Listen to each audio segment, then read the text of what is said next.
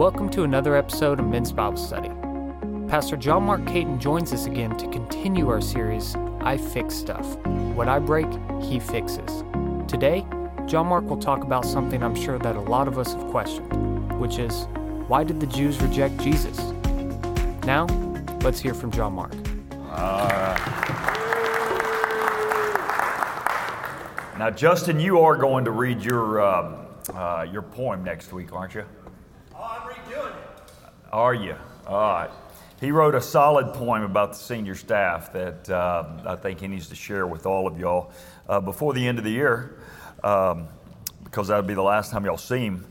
but anyway, uh, good seeing you guys today. And as we uh, journey towards uh, Christmas, I thought I'd just uh, uh, pause and um, you know, begin to think, well, what do I want to teach these guys as we come to the end of the year? Certainly, I always teach about Christmas this time of the year. I, I was thinking messianic prophecies and uh, a lot of the Old Testament things pointing to Jesus. And as I thought about praying, praying through that, what I, what I share, what I teach, and, and then I decided, you know, the bigger question is, for us, all right, we look at Christ as um, one who is promised of God. Man, all the way back from Genesis 3. I was reading Genesis 3, the seed of woman. I mean, it, it, was just so clear. And you're always looking through the Old Testament scriptures that are pointing to Jesus. And sure enough, Jesus shows up as the fulfillment of all the Old Testament prophecies, of all the Old Testament sacrificial system. And so I thought about, well, I want to talk to you about, man, I'm just going to show you how Jesus fulfills all the sacrifices in the Old, in the Old Testament. And then I, I thought, well, no, let's do this. I haven't done this in a while. Let me show you how Jesus is the fulfillment of all the festivals. And so I kind of began to run down that, that path. And I said, you know, I've done that before. And then I thought, you know, why don't we do this? Why don't we stop and ask the question why did the Jews reject Jesus? Because it seems so clear to us when we look back, as, as those who are called Christians, uh, that you look back from the beginning of time and the promises of God and God, the way God led the children of Israel uh, and the way God promised them, instituting the sacrificial system, giving them the Ten Commandments uh, that they failed before they even got the Ten Commandments. They down there, they built the calf to remind them all the way through that you are sinful and I am holy. And all through the sacrificial system, all through the tabernacle, anything and everything, it was always, always pointing to there needs to be a sacrifice for your sin, and they all understood it. God gave them a priestly system that reminded them there needs to be a mediator between you and God. All the way so much so that, that, that not only are there priests, but there's got to be a high priest that really stands between you and God and, and, everything they said. And then you go into the New Testament, and John the Baptist looks up at Jesus that day and says, Behold, the Lamb of God that takes away the sins of the world. That should have been the mic drop moment. But instead, we see the Jews rejected Jesus. And I thought I'd just ask the question why in the world did the Jews reject Jesus? And give you a couple of thoughts today. But before I even do, um, anybody in here of, of, Jewish background? Anybody into? Okay, got. If you look around um, the categories of Jewish people that you see today, uh, you really find them broken down in one of a couple of categories. One's most recognizable to you. Um, there are Jews that are called, Jewish people that live today, are called, some are called Reformed Jews. Reformed Jews. Uh, this started back in the 1800s in uh, Germany and Europe. And if you think of a Reformed Jew, they're certainly in America, they're in Europe. Uh, Reformed Jews of a category of Jews, that would probably be the most liberal Jews, okay? They kind of rejected a lot of the Jewish tradition. Uh, Jewish tradition is you separate uh, men and women in worship. You only pray in uh, Hebrew prayers and a lot of the, the kosher eating habits and stuff like that. Reformed Christians uh, back in the 1800s kind of said, you know, we need to do away with all that. It's open for cultural interpretation and where we live and all of those kind of things. So that'd be one group that you would see. And they're not going to be ones that go around that you just notice if you know they're a Jew, you look at them and you say they're Reformed. They're liberal. That's not what you're going to say. Then the next wing of that would be the ones that are most recognizable to us. They are called Orthodox Jews. Orthodox Jews. Uh, Orthodox Jews were really um, kind of a reaction to the Reformed Jews, the, the, the liberal Jews. They kind of said, you know what? You've kind of thrown the baby out with the bathwater. And so Orthodox Jews really went down and kind of doubled down, if you want to put it that way, uh, on what would be referred to as rabbinic tradition. You remember going all the way back to Jesus' days that you had different rabbis that people would follow, and you would hear a rabbi teach, and you say, I want to follow that rabbi. I want to listen to that rabbi. And, and he would give some interpretations. Everybody had the same amount of scripture, uh, but oftentimes a rabbi would say, Well, here's how far that command goes, right? That you can do this and you can't do this, and uh, you can say this, but you can't do this. And then one rabbi would say, hey, when it comes to the Sabbath, you can't do anything. And then another, another rabbi, by the way, this is being facetious, another rabbi says, you can't do anything but go fishing or hunting when hunting season's over, right? And then all the men said, We want to follow that rabbi. Uh, so the Orthodox Jews, if you want to think of them, they would be a much more conservative wing. All right, so you have the Reformed that are that are that are the liberal wing. You have the Orthodox Jews that are that are uh, uh, that are more, most conservative wing. When we went to Israel a couple of weeks ago, uh, there um, it's a couple of months back now, and had a great travel. We were always talking to Pilar, uh, who was our uh, who was our tour guide. And you would see lots of categories and groups of Orthodox Jews. And so for me, and probably for most of us Americans, they all kind of look the same. Really, I mean, they did because they had the same hat, all wore black, all wore white. But she, being a Jew, she could tell you, no, they're from this group and they're from this group. And a lot of it had to do, and I don't get all of this, and I need to learn more and study more about it, about tassels that they wore and different things that they wore. And, and so she would say, no, no, there are many different Orthodox Jews, and they might follow this guy and they might follow this guy, but very strict traditions boy, how they interact with each other and what they do. And every day, the men, the ladies might go to work, uh, the men go and study the Torah. And that sounded like a good gig, the women working and us just kind of kicking back and studying the Torah and fishing. Uh, but don't take your wife, you know, don't go and say, hey, here's what the pastor said. My job's to read the Bible, your job's to go work.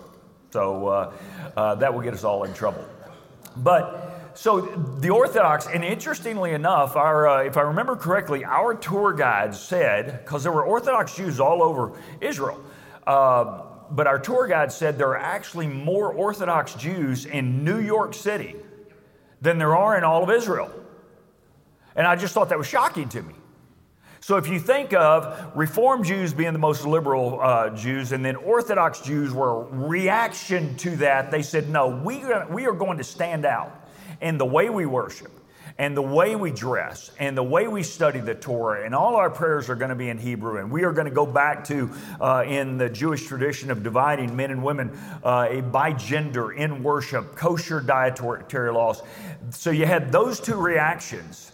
And then what happens is coming right down the middle of that is almost a reaction to those two reactions you have what referred to as a third category of Jews that, that, that are probably the most common type of Jew, I believe, that you will find in America. They're just called conservative Jews. They're, they're, not, they're not the liberal reformed Jews. Interestingly, you, you would think when we hear word reformed, we think that's probably conservative. That's probably the most liberal. Uh, Orthodox is the most conservative. Then you have this, this, this line down the middle. And by the way, I'm, I'm overgeneralizing. Just want you to know as you, as you journey through your day, boy, what they are. Probably the conservative Jew is what you'll see, what you'll meet a lot here in the United States probably, probably the largest segment in the United States. They're not as liberal as the Reformed. They're not as conservative as the Orthodox. They hold on to some of the basic dietary laws, some of the ways they don't wear they don't wear the, uh, the hat. They may not uh, abide by the Sabbath the same way the Orthodox Jews do, where man they shut it down when the when the sun goes down, and they don't do that. They're somewhere in the middle. Interestingly enough, um, they, they don't necessarily have uh, the high view, a high view of Scripture in this is what it says. They still place a high, high value on how Scripture is interpreted, not what it says. And so then there's a fourth category of Jew that you've probably heard of called a Messianic Jew. How many of you have heard of Messianic Jew? Very large, fast growing segment of Jews. And a Messianic Jew, some, I hear some people say, well, they're just Christians, right? Yes, but in fact, our two, uh, our two tour guides uh, in Israel were both Messianic Jews. That Pilar has been, uh, has been a tour guide, I think she said 21 years or something like that. And she started off as an unbeliever, just as a Jew. And she began to teach and talk and talk with all these churches and ministers and say, and she used to say, This is what you believe, and this is what you believe, and this is what your Bible says happened here, and this is what happened here. And through the years, uh, she said, uh, No one really led me to the Lord. I preached to myself. And so now she's a Messianic Jew. She began to say, I'm pretty sure I now believe that because she said I would go study more and more and more in the truth of what I saw in my scriptures and then the New Testament scriptures. It wasn't just me being a tour guide anymore. It was me realizing, man, this is the fulfillment of the prophecies found in the Old Testament. And so you will run into a, a Messianic Jew is not just a Christian. I want you to know they are a Christian. But they could be a Christian that still abides by some of the Old Testament uh, dietary laws. Does that make sense? Uh, they still, when they go into worship, they could they could still say prayer prayers in Hebrew, and so they yes they are a believer. They believe absolutely that Jesus is their Messiah. They have accept they are Jews who have accepted the fact that Jesus is the Messiah, but they hold on to some of their Jewish traditions. And so, if you think of the large categories, Reformed would be the most liberal, Orthodox would be the most conservative and easily identifiable. Then you've got the conservatives in the middle, and then probably somewhere on the top is a Messianic Jew, one who has come to look at the Old Testament that was pointing towards a coming Messiah. It says, I no longer reject Jesus as the Messiah. I believe he is, in fact, the Messiah that was prophesied in the Old Testament. So then the question becomes that's today. In that day, why did they reject Jesus? Because for me, I will just tell you, it seems so clear when you look at some of the Old Testament prophecies about when Jesus was going to be born, or the Messiah. Let's don't even call him Jesus, the Messiah was going to be born. Boy, it, it, it pretty, pretty much identifies a, a, a specific time where Jesus was born. Boy, the Old Testament kind of points to a specific place, right? Um, man, what kind of birth he would have kind of tells us. Uh, what kind of life he would live kind of tells us. The Old Testament even prophesies messianic prophecies. And by the way, if you, if you look, even between the closing of the Old Testament and the opening of the New Testament, there are some books, some Hebrew scriptures that they wrote called the Talmud and other things. So by the time the Old Testament was written and the New Testament, uh, Old Testament was done, New Testament was written, in the Talmud were these other rabbinic teachings that they would identify certain scriptures that you and I would call messianic prophecies. They identified them as the messianic prophecies. So they knew this is going to be a prophecy about a coming Messiah that will help us identify the coming Messiah. So they're sitting there going, they will acknowledge that this is a, a, messianic prophecy, that this one talks about Jesus, where he's going to be born, how he's going to be born. Man, prophecies like, man, he's going to be betrayed by a friend for a certain amount of money. How many of you think it would be pretty impressive if I called out one of you guys right now and said, hey, you know, before noon today, someone, you're going to be somewhere, somehow, some way, and uh, someone's going to walk up and give you 15 cents, and it's going to be in a dime and five pennies. And all of a sudden, sometime between now and noon, you walked in somewhere and someone said, I don't know why I'm supposed to do this, but here's a dime and five pennies. You would think two things. One, my pastor's a prophet, and he's a cheap one, right? How many of you would think both of those at the same time? Yeah, you would say, We need another church. I love the prophecy, but we need to be, bump it up just a little bit. Uh, I would still expect you to tithe, by the way. Um, but that would be pretty impressive. But what, what if several hundred years ago you were reading your grandpa's diary or your great great great grandpa's diary? And he says, Hey, by the way, on this date, what's the date? Sometime between this and this, someone's going to walk up and hand you 15 cents. And it's going to be a dime and it's going to be five pennies. And back when your grandpa wrote that, they didn't even have dimes or five pennies. You would think, uh, that's pretty impressive. If you look in the, in, in the Jewish Old Testament, that's what you see. So for us, it's easy to look back and, and kind of go back and say, we understand. Even if you look in the Talmud and other writings, their writings said these are certain messianic prophecies. Then you say, well, why did the Jews reject Jesus? Not all of them. Because if you look at, uh, by the way, if you look at uh, the New Testament church in Acts chapter 2, you know what they were? They were Messianic Jews. That, that little sect of Judaism was called Messianic Jews. We called it the church. It later became, you go look in the book of Acts, they were first called Christians or the first called the church. They were Messianic Jews. They were Jews that still had that dietary law. And what were they trying to figure out? What, what is so much of the New Testament about? Whether it's Galatians or Philippians or First Corinthians, what was it about? How do we mingle our Jewish identity and our dietary laws and our worship practices, how do we mingle it with these Gentiles, right? Do they need to be more Jewish or do we, do we need to be more Gentile? Or how can we hold on to both of our traditions and still honor the one true God? That's a hard thing. How many of you think that's a hard thing? Let me tell you what. How many of you know people disagree about things in a church, even our church? I mean, it doesn't matter what kind of music we sing, how loud it is, what we do, what we don't do. I mean, we get, we get love emails. I send them to Justin every week about somebody that doesn't like something about the church. And I'm like, I don't understand that. We're a perfect church. At least the pastor is. I said, I preach to imperfect people, but I'm a perfect pastor. No, the reality of it is think of all the disagreements we have. Now take really hard traditions, right? Hard traditions, Jewish traditions, man, some faithful traditions. And, and as Pilar and Amit was our, was our second tour guide, amazing guy, still serves in the Israeli army.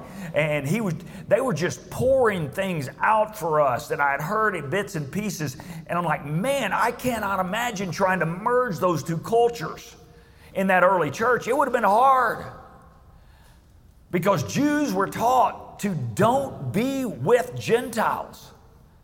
They are completely unclean. And then all of a sudden, two of them are saved, and you're sitting at the same table. You got two Jews, got two Gentiles, and you're sitting there going, Man, we need the Spirit of God more than anything. And so that's kind of an interesting thought if we put ourselves back there. So, why in the world did the Jews reject Jesus? Let me give you a couple of thoughts. But first, I want to remind you, and I'm going to talk more about this on Sunday. The story starts off pretty well, doesn't it?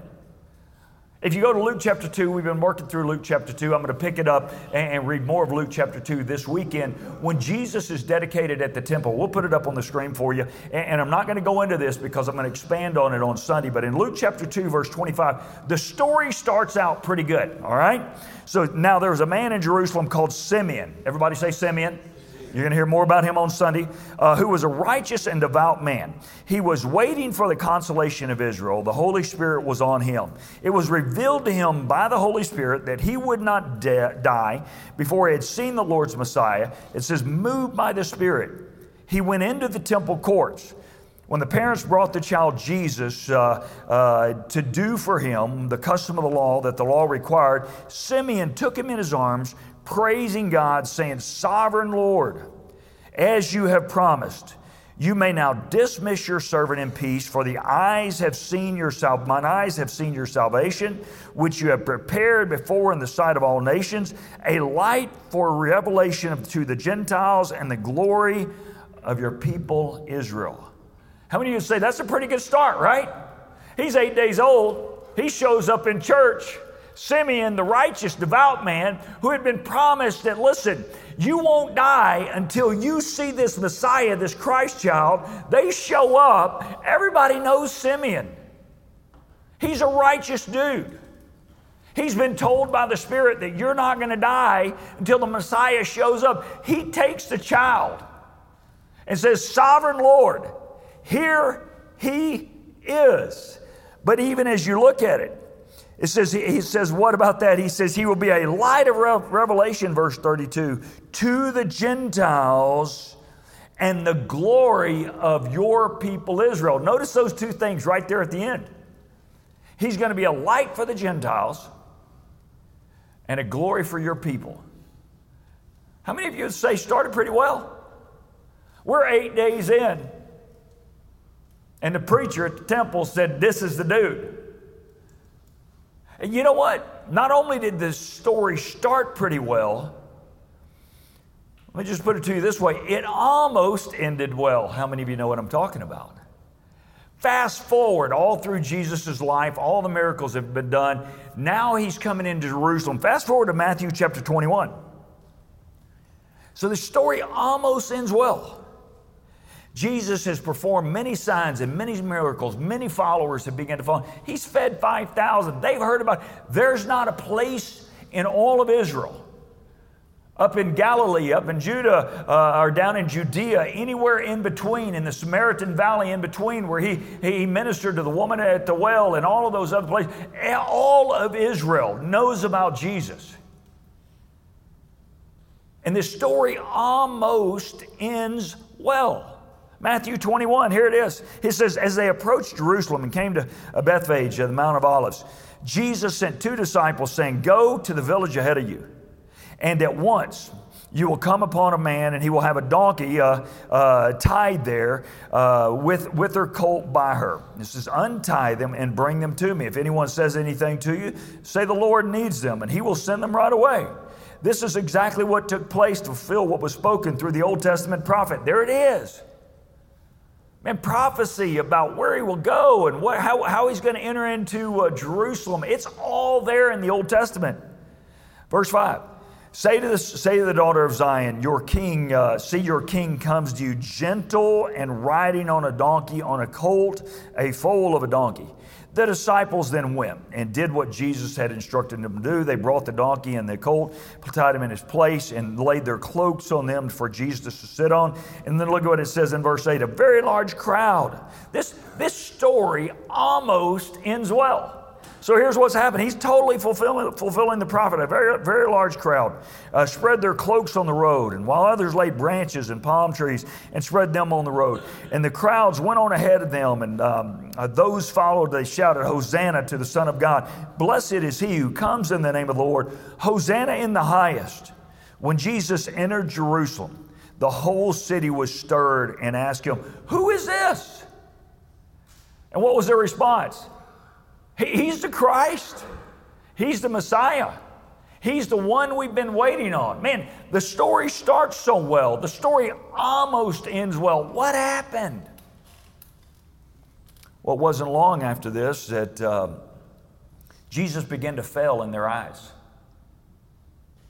See, they had some expectations. They had built some expectations about what the Messiah would do and what he would be like. And Jesus didn't meet those expectations. See, it didn't matter what their scripture said. And guys, I, I just want to encourage you with this that it's not just the Jews over 2,000 years ago that do the same thing today. They come with certain expectations of God. And if God doesn't meet your expectations or do what you want, that we also have a tendency to turn and reject God. Don't we do the same thing? See, by the time Jesus showed up, they had really four expectations of what the Messiah would do. Now, they were, they were comfortable with him forgiving them of their sins. But there were certain things that they wanted him to do. And I just kind of began to look through and I said, first of all, I, I think the first thing they wanted Jesus to do, and he failed at this, is the religious leaders of the day had become so corrupt that they truly believed that their Messiah was going to come and be one of them and he was going to affirm what they were teaching instead of rejecting what they were teaching. And so, in some respects, the religious leaders of the day, the, Pharisees, Sadducees, uh, even the Essenes and uh, uh, the Sanhedrin, all of those, they had the religious power. They, they had cut a deal with Rome and said, listen, man, we'll just hold these people under control. And what Jesus constantly do, did is he came in and just began to beat on them a little bit, right? He began to say, you know, you, you talk about loving people, you talk about caring for people, but you are all talk. How many remember Jesus saying that over and over to the Pharisees and the Sadducees? Goes, You're all talk. You go look at Matthew 23. You know what the first word, uh, first word of most of those verses are in Matthew chapter 20, 23 about the religious leaders of the day? It's a three letter word called woe. You want to know what that woe means? It means woe. Woe to you, scribes and Pharisees, because. Woe to you, scribes and Pharisees, because.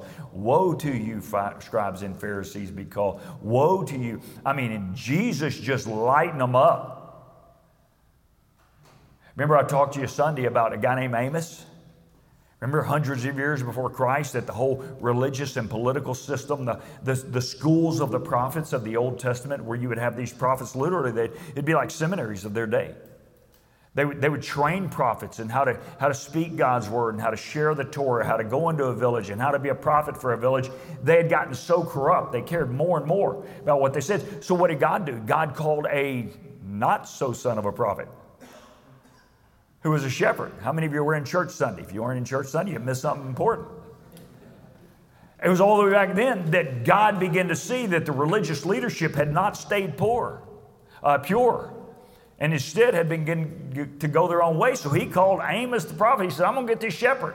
He, he's not practiced at preaching. He doesn't know how to totally interpret God's will. But if he'll listen to me and speak to the people, I'll bless him. And that's what he does with Amos. So fast forward a couple of hundred years, it's more corrupt. And so, what they thought is that the Messiah would come in, he would be one of them, he would come in and affirm, affirm the religious leadership and potential that they had, and affirm them. And Jesus didn't. That's one. He rejected their religious leadership, not their religion. There is a difference. The religious leadership of the Pharisees and the Sadducees and that Sanhedrin, Jesus rejected it. And he showed them what true religion was all about. Here's the second reason I think they rejected him is because they wanted the Messiah to come, in, come up and set up, come in and set up a new kingdom where they would be the rulers and not the Romans.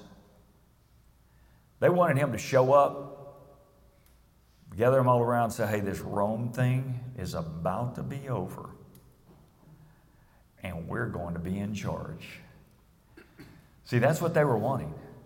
See, they, the religious leadership had made a deal with Rome, but the only reason why they made a deal with Rome, they didn't love Rome. How many of you know that? They loved power. They didn't have the power to rule at all, so I had to cut a deal with Rome. So what they wanted Jesus to do, come in and said, "Hey boys, let's all meet in the house right over here, and we're gonna we're gonna begin to plan how we seize control back of our land of Jerusalem, and we're gonna set back up the city of David." Even his disciples thought that's who Jesus was about. Did you know that? Some of his disciples that. Uh, I'll give you an example. Go to Mark chapter 10. You'll remember this story. This is exactly what they thought. Now, James and John had been following Jesus for a while, and they start talking about Jesus' kingdom. And they're referring to an earthly kingdom of the Messiah, not a heavenly kingdom of Messiah. And so notice what they said. Then James and John, the sons of Zebedee, came to him and said, Teacher, they said, uh, uh, and, and he said, Teacher, they said, we want you to do whatever, whatever we ask. By the way, that's an incredible way to ask it. Uh, what do you, my kids do that to me all the time. So, what do you want me to do? He asked. He says, They replied, I got an idea. Let one of us sit at your right and the other at your left in your glory. And notice what Jesus says. He says, You don't know what you're asking. What were they thinking? All right, we know at some point you're going to have this big reveal uh, of how we're going to take back Jerusalem. And so when it happens, I, I know all of us disciples are going to have a place but, but we're kind of the sons of thunder.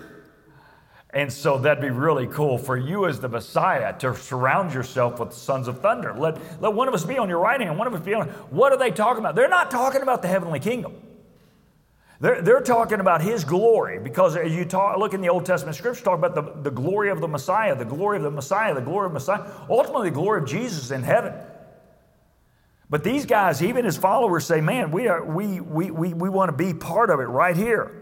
And notice what Jesus said in verse 38. He says, you guys, uh, newsflash, uh, you really don't know what you're asking.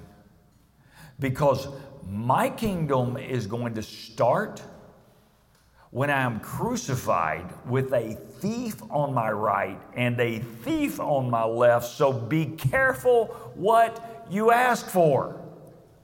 He says, That's where my kingdom starts. And, and, so as you just continue to read on, we can we and he says, You don't know what you're asking. Can you drink the cup I drink?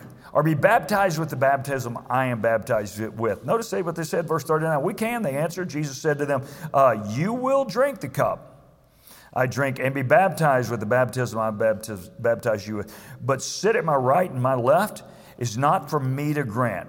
These places belong to those for whom he, it has been prepared. Now, listen to this, verse 40, 41.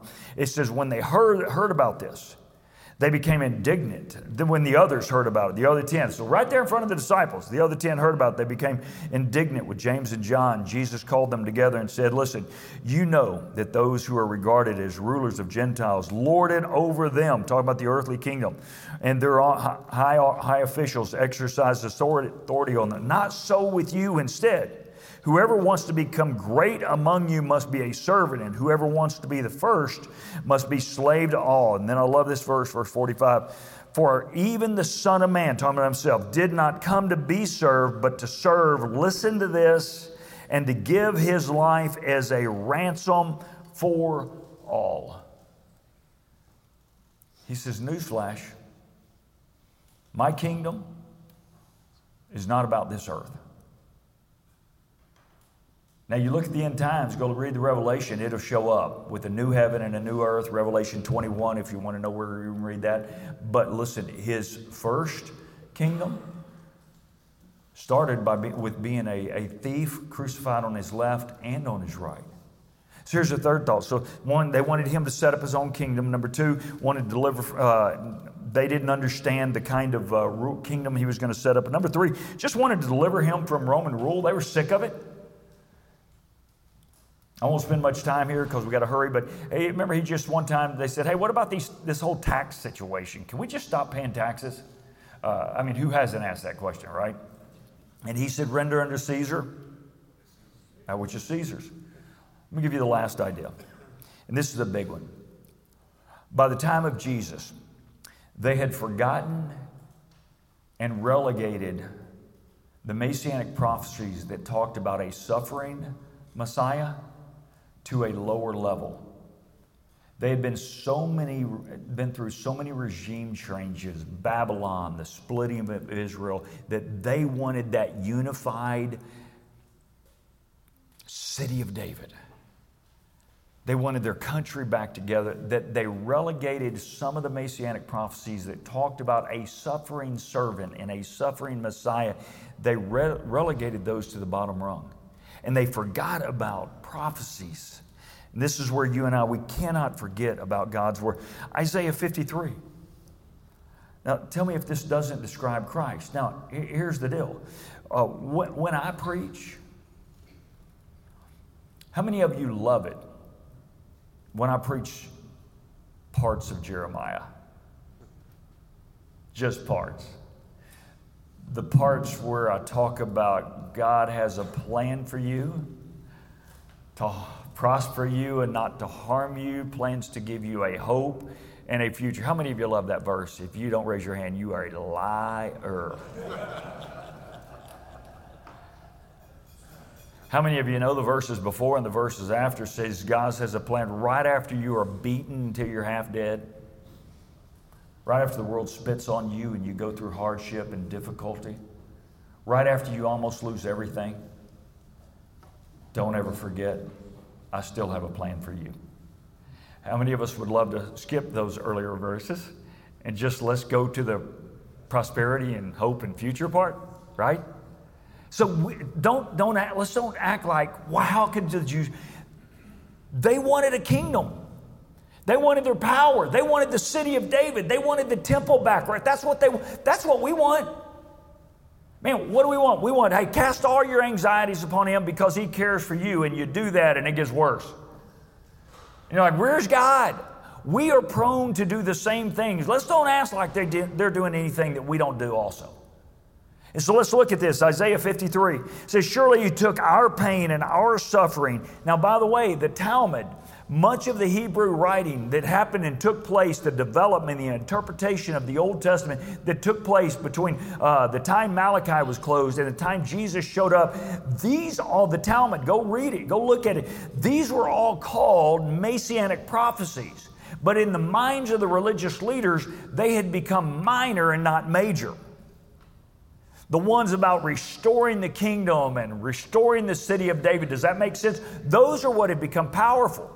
So when Jesus shows up, says, I came to, uh, came to seek and save those who are lost.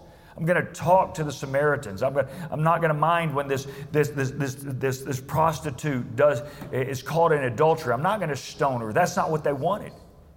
So here it is. He says, They took the, and he bore our pain and our suffering, yet we considered him punished by God, stricken by men, afflicted. Look at, look at the next verse, verse 5. He says, But he was pierced for our transgressions, he was crushed for our iniquities. The punishment that brought us peace was upon him, and by his wounds we were healed. Man, that sounds like this Messiah. How many of you know that sounds like this Messiah is going through something for us, right? Then, if you jump down the next verse, we all, like sheep, have gone astray, each into our own way. And the Lord has chosen to lay upon him the iniquity of us all. How does that, what does that mean? Verse 7. He was oppressed and afflicted. This is talking about the Messiah. Yet he did not open his mouth. He was led like a lamb to the slaughter how many of you know? I mean, even though how, any shepherds in here? Nobody. How many of you know, even if you're not a shepherd, when you lead a lamb to slaughter, it doesn't turn out well for the lamb? How many of you know that? We all got that tapped in, right? But here it is, in, in something they would refer to. This is a messianic psalm, a suffering servant. I mean, a, a messianic prophecy, a suffering servant prophecy. Then, as you read on, and a sheep before a shearer is silent, so he did not even open his mouth. They knew this was about the coming Messiah. Let me give you another one. Go to Psalm 22, and this is where we're going to close, guys, man. And, and if you haven't read Psalm 22 lately, man, long before crucifixion was ever even a punishment of people. You think I, Isaiah 53 talks about crucifixion? Look at, look at this one. Psalm 22, verse 1, Messianic prophecy talking about a suffering servant. My God, my God, why have you forsaken me? Uh, somebody tell me where we've heard that before. There we go. On the cross. One of, one of Christ's seven cries from the cross. It wasn't just some, a lot of people look at the interpretive value of, uh, of well, what does that mean? The, was the Trinity ripped apart in that moment? Did Jesus go to hell for those couple of days? Theologically, let me tell you what Jesus was doing. He wasn't giving us a theological statement, he was giving us a directional statement. Because when he quoted the first verse of Psalm 22, every Jew around knew what he was talking about. I don't believe he was talking about the Trinity there. I don't believe he was talking about where he's going to spend the next couple of days he was saying, Y'all know the scripture about the Messiah. Now, I can give you the theological perspective of what, what took place and what di- didn't take place, but let me ask you a question. If I gave you a direction, if I said, go read this and see if this doesn't apply to me today, tell me if this sounds a little bit, I won't read it all, uh, about a crucifixion. And by the way, Talmud said this was a messianic prophecy about a suffering servant. It says, My God, my God, why have you forsaken me? Why are you so far from saving me? So far from the, my cries and anguish. Jump down to verse 6. But I am a worm and I am not a man, scorned by everyone, despised by the people. Look at verse 7. All who see me mock me. They hurl insults at me, shaking their heads. He trusts in the Lord, they say. Let the Lord rescue him. Let him deliver him, since he delights in him. Jump down to verse 13. Roaring lions, that tear their prey open. Their mouths are wide against me. I am poured out like water, and all my bones are out of joint. My heart has turned to wax, it has melted within me. Look at verse 15. My mouth is dried up like a potsherd and my tongue sticks to the roof of my mouth. You lay me in the dust of death. Look at verse 16. Dogs surround me, a pack of villains encircle me. They pierce my hands and my feet. Hmm. Does this sound like exactly what took place at Jesus' crucifixion? And if hundreds of years before, everyone said Psalm 22 is a messianic prophecy about the Messiah who would suffer for the sins of the world. They pierced my hands and my feet. Look at verse 17. All my bones are on display. People stare and gloat at me. What do they do when they crucify? They strip you naked. They pierce you, they hang you. There is no modesty. Everybody can see every inch and ounce of your skin, your flesh, and your bones. Uh oh, it doesn't stop there. They divide my clothes among them and cast lots for my garments. Any of that sound like a crucifixion to you? But that wasn't the Messiah they wanted. So here's how I want to close today, guys. Let's don't just point at the Jews and say, how could they reject Jesus because he didn't come the way they wanted him to? See, the bigger question isn't for us, for the Jews, it's for us. How many times do we get mad and reject God when He doesn't show up the way we want Him to. Guys, when God shows up in your life, whether it's through suffering or victory, our job is to stay faithful and keep pointing others to the Messiah. Let's pray. God, thank you so much for this day. Thank you for the opportunity just to talk this through, God. Why the Jews rejected Jesus. And God, God, it's not for us to throw stones at them, but for us to honestly examine our own hearts and our own lives. That God, if you don't move in my life and do exactly what I want you to do, that I won't be the kind of person that walks away, that rejects you. But instead, I would identify with your son and if Jesus came to seek and to save the lost, I want to spend my waking hours to seek and to save the lost. If Jesus came not to be served but to serve others, I want to spend my energy and my waking hours not being served but serving others. And ultimately, God, in this season, through this Christmas season, let us point others to you more than ever before. In Jesus' name we pray. Amen and amen. God bless you guys. Y'all have a fantastic day. Thanks for listening to today's Bible study. For more information regarding Cottonwood Creek, go to cottonwoodcreek.org, and we hope you tune in next time for more episodes of Men's Bible Study.